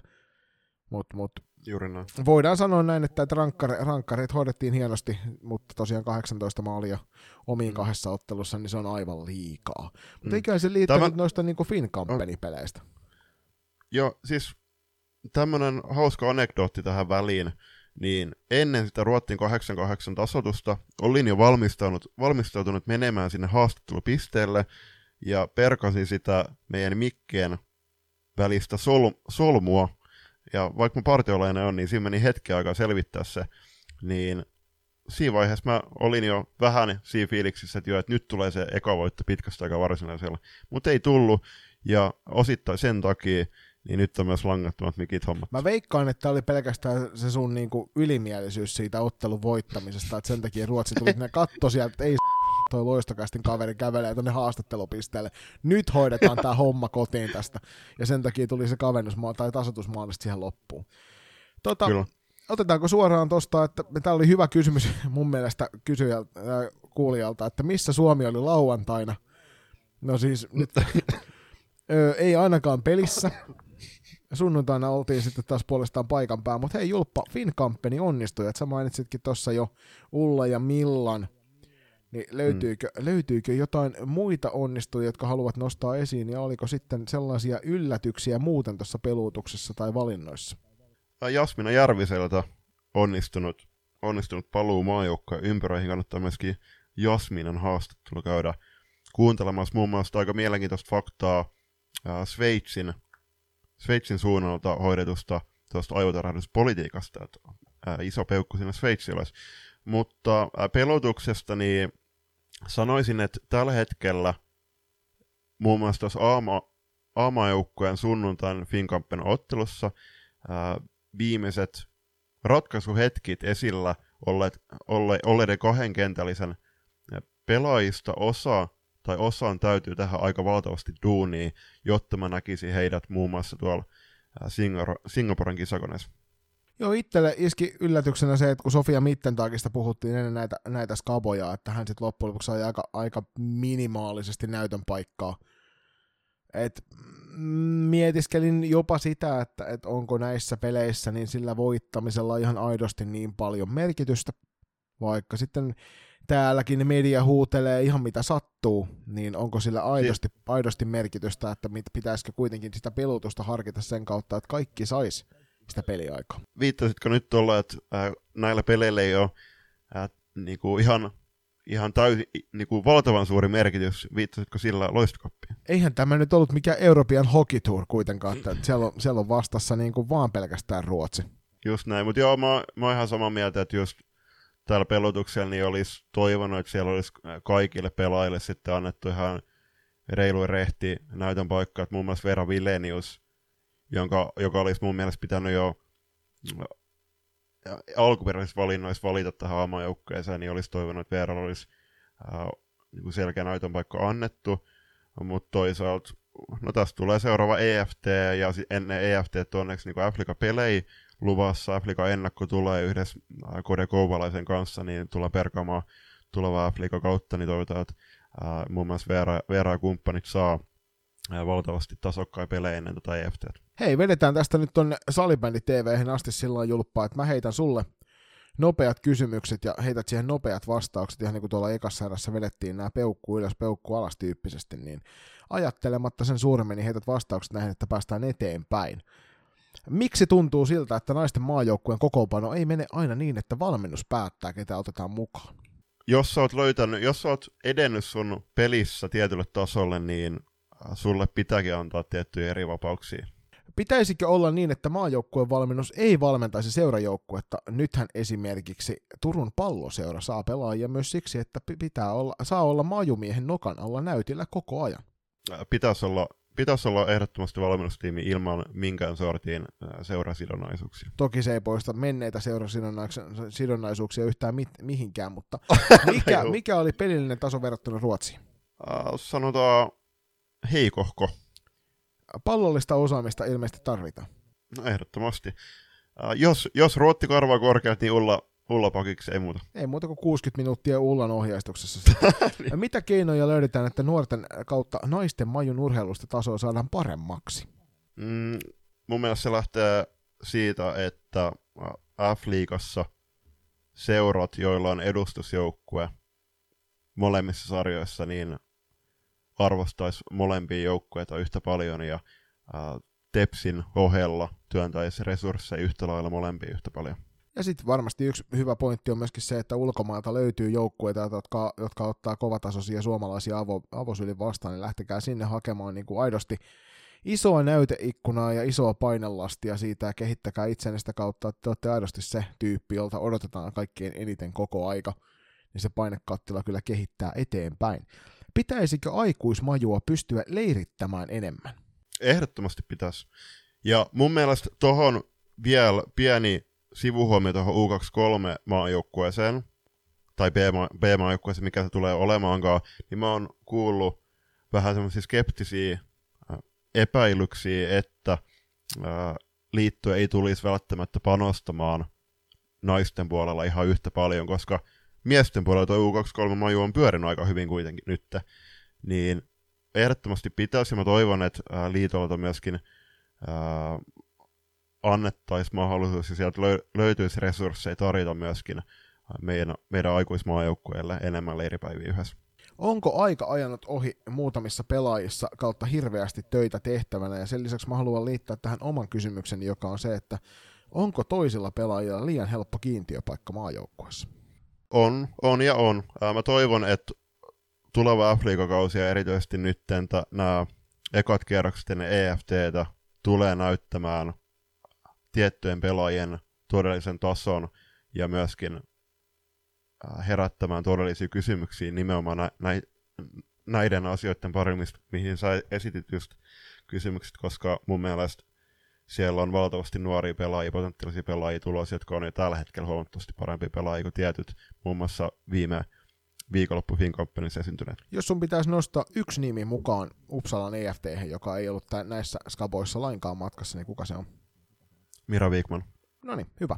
Otetaan seuraavaksi käsittelyyn tuo viime viikonloppuna vähän isomman laukaisun saanut kevyesti ihmisissä ympäri maan murheita herättänyt Salibändi TV. Julius, kuinka monta ottelua olet tähän mennessä katsonut Salibändi TVn kautta? Kaksi. Kaksi about. Äh, jommankumman silloin lauantai Fincompanysta ja sitten yhden T16, olisiko ollut lohko y- kakkosen ottelu tuolla Kempelässä. Mä olin itse tosiaan Kempeleellä paikan päällä katsomassa siellä, kun SSR ansiokkaasti noita otteluja videoja, ja siinä oli pieniä semmoisia, ei niinkään teknisiä ongelmia, vaan enemmän semmoisia, että miten se ohjelma toimii ongelmia, jotka vaikutti siihen, että muun muassa osa peleistä ei saatu välittömästi alusta lähtien näkyville. Se toki korjaantui ja sieltä iso, iso tota, kättä lippaan Torve Vesalle hyvästä teknisestä avustuksesta siellä, ja ilmeisesti liittokin on jonkinnäköistä sapluunaa saanut sarran puolelta siitä, että mitä ongelmakohtia tuossa nyt mahdollisesti olisi, ja sitä kautta saadaan toimintaa vietyä eteenpäin, siellä varmasti kovaa työtä sen eteen tehdään. Mä katsoin itse tuossa menneenä viikonloppuna kahdeksan ottelua Salibändi TVn kautta, ja yhden kolmannen erän. Ja mun täytyy sanoa, että hetkisiä lagia huolimatta, niin aika kivasti se toimi multa tulee varovainen littipeukku Salibändi TVn ensimmäiselle tuommoiselle niin kiireiselle viikonlopulle. Ja tota, muistakaa ihmiset se, että, että vähän niin kuin Salibändiliiton tulospalvelu, niin se kehittyy pikkuhiljaa eteenpäin. Ja tässä tapauksessa nyt on lanseerattu jotain täysin ennen kuulumatonta. Asia, mikä ei ollut aikaisemmin lainkaan olemassa. Ja se on vasta beta-testausvaiheessa, saa nähdä, että käykö tässä niin, että hypätään suoraan beta-testausvaiheesta alfa-testausvaiheen ohi suoraan siihen päällimmäiseen, viimeiseen tuotteeseen, kuten nykyään tuppaa käymään, niin mä ainakin itse henkilökohtaisesti olen tosi positiivisella fiiliksellä siitä, että me ollaan noin valmiissa tuotteessa, koska tässä vaiheessa kautta Julius, sä tiedät, miten aikaisemmin on käynyt näiden liiton lanseeraamien palveluiden kanssa. Joo, täysin sama linjoilla ja plussaa myöskin Finkampenin selostuksista. Tosi hyvä selostus. Toki pieni korjaus, kun siinä sanottiin, että B-maajoukkueessa to, toki pieni korjaus siihen B-maajoukkueen juttuun, että kun siellä sanottiin, että Mirva Laitinen ja Arla Salo on ainoat kokeneet pelaajia joukkueessa, niin siellä oli muun muassa Oulun lahja suomalaisen salibändillä Riina Baer myöskin. Ja sitten taas toisaalta niin se myöskin oli kehitysmaajoukkue eikä B-maajoukkue, että siitäkin pientä, pientä sanomista siihen suuntaan. Mutta hei ihmiset, äh, olkaa mukana tuossa Salibändi TVn kehittämisessä. Mennään seuraavana lisää mediahommiin, ja tästä itse asiassa Twitterin puolella Juliussa availitkin pientä keskustelua seuraavasta asiasta, eli maajoukkueen viestintä U19 M-kisoista ja Finn Kampenista. Haluatko itse kertoa, että minkälaiseen suohon pistit jalkasi? No se oli semmoinen perinteikäs Lapissa äh, syksyisin tavattua sua. Kyllä. Joo, siis olisin halunnut Finn Kampenista ja U19 MM-kisoista vähän laajempaa sisältöä, ää, mutta toki realiteet huomioon meillä oli Suomen maajoukkoja esiintymässä 18 ottelussa viime viikolla, ja siinä toki sanottiin myöskin, että U19 kisat sai nyt Salibändiliitolta se selkeämmän panostuksen. Ää, tiedetään, että esimerkiksi Ruotsilla, Sveitsillä ja Tsekillä on hieman, hieman enemmän rahaa käytettävänä näin, mutta nyt kun on katsonut sitä Salibäniliiton viestintä U19-kisoissakin, niin siellä on vähän, vähän turhan paljon tai pelaajien hassutteluja ainoastaan sieltä, sieltä saata niin kuin nähtävillä, ja sitten joitain hyvin, niin kuin, muutamia ly- lyhyt haastatteluja, mutta kyllä mä olisin halunnut, että ylipäätään niin oltaisiin saatettu tätä joukkuetta tutummaksi ennen kisoja haastattelua. Jokaisen pelaajan vaikka mini-haastattelu, johonkin YouTube-kanavalle ja näin edespäin, mutta muuten ihan, ihan ok, ok suorittamista, mutta olisin odottanut vähän ehkä enemmän panostusta. Ja esim. Finkampen, niin jos nyt annettiin Suomen pelaajille U19 kisoissa ää, palstatilaa, niin miksei Finkampeni, Finkampenissa annettu Suomen pelaajille myöskin mahdollista päivittäisemmä. Ja siis fakta on se, että, että varmasti niin kuin isommilla resursseilla niin tämä homma korjautuisi kohtalaisen nopeasti, että ne ihmiset, jotka sitä tekee siellä tällä hetkellä, tekee sitä aika rajallisilla resursseilla ja varmasti yrittävät parhaansa, mutta tosiasia on se, että yksi ihminen ei repeä hirvittävän moneen suuntaan. Niin tota, mm, varmasti kaiken näköinen tuki ja avustus otetaan siellä innolla vastaan, niin jos teillä tuntuu olevan jotain annettavaa näihin asioihin, niin varmasti varmasti Ojala Jussi mielenkiin, mielenkiinnolla ainakin kuuntelee teidän ehdotuksia, mutta sen voin sanoa, että et, ei ne siellä laakereillaan lepäillä siellä liitossa, että kyllä se, se vaan täytyy, kun jokaisella meistä on 24 tuntia ja 7 päivää viikossa, niin, niin, tota, niin 24 tuntia Paitsi... tietysti päivässä. Niin fakta on se, että, että ainoastaan Julius Mellalla on välillä 26 tuntia vuorokaudessa. Ja Vesa Torvella. No se on ihan Terkkui totta, Vesalla. Joo, mutta hei siis vielä loppuhuomioina, niin esim. kokoonpano ei tullut Ruotti välierään, ja ne postaukset otteluiden maaleista ja jostain syystä vaan Suomen maaleihin, ja sitten se oli vähän niin kuin, näytti hassut, että siinä alkusarjan Sveitsi-ottelussa postattiin ne kaksi maalia, ja sitten seuraava postaus tuli, kun Lipsana sanoi, että meni vähän mönkää ehkä tämä valmistautuminen. Siinä olisi nyt sitten meidän toinen erä paketoituna saatiin se pikkuisen nopeammassa aikataulussa, ja nyt tämä jättää meille suurin piirtein kuuden minuutin kolmannen erän mahdollisuuden, niin mennään pikaiselle mainoskatkolle ja palataan sitten uutisten pariin.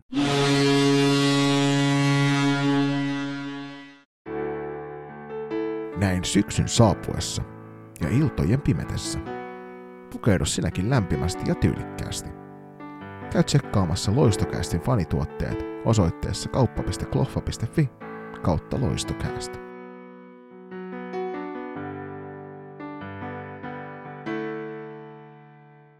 Moi, mä oon Jenna Naisten maajoukkueesta ja mäkin löydän jotain hyvää loistokästistä.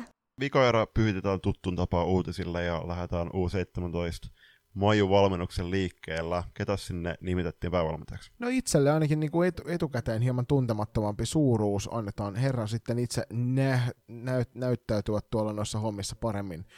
Kuopiossa asusteleva alakoulun luokan opettaja Lasse Korhonen on valittu U17 tyttöjen uudeksi päävalmentajaksi. Ja tiimiin on valittu mukaan myöskin Katja Ulmanen lajivalmentajaksi. Ja jengissähän jatkavat sitten jo aikaisemmin mukana olleet Jouni Kivinen sekä Ville Lindgren.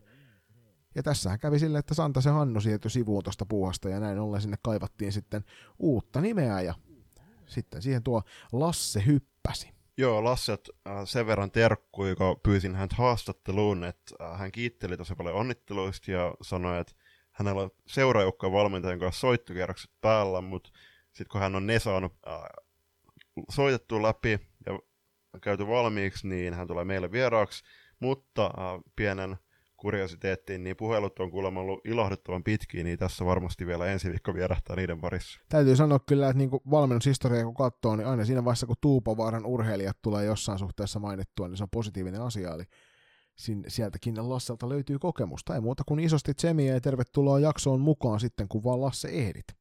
Sitten naisten karsinat pelataan Latvian Kosenissa ja Italian Lignano ja, ja Italian Lignano Sappio Dorossa 31. tammikuuta 4. helmikuuta 23 ja Suomen lohkossa eli Euro 2 pelaa Norja, Tanska, Itävalta ja Belgia. Ja tietysti siinä toisessa lohkossa pelaa ne loput joukkueet. Niin, tai siis kolme seuraavassa lohkossa. niin, nimenomaan.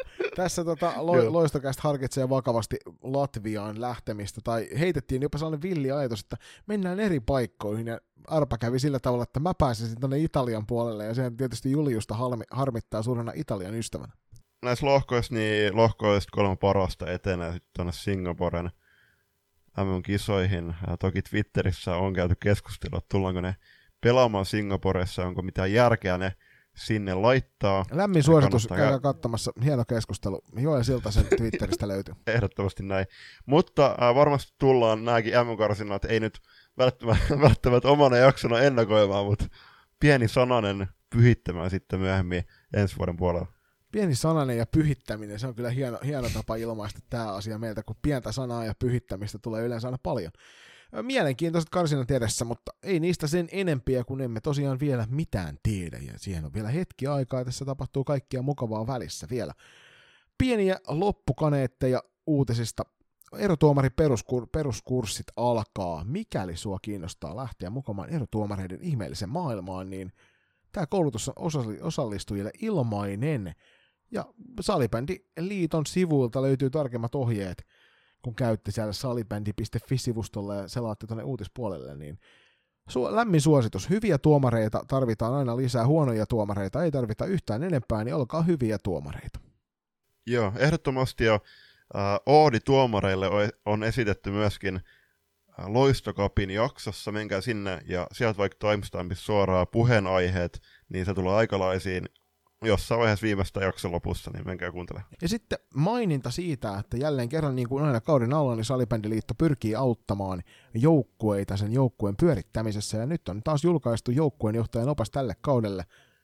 Käykää ihmeessä ihmiset lataamassa se tuolta salibändi.fi-sivustolta, koska siellä on paljon sellaista asiaa, mitä sinunkin tarvitsee tietää, ja lukekaa ihmeessä, vaikka te olisi joukkueen johtajia, niin siellä on, voin sanoa, että tuossa pari päivää sitten kävin keskustelua siirtopapereista sun muista meidän seuran tuolla toimistossa olevan hyvinkin tarmokkaan ihmisen kanssa.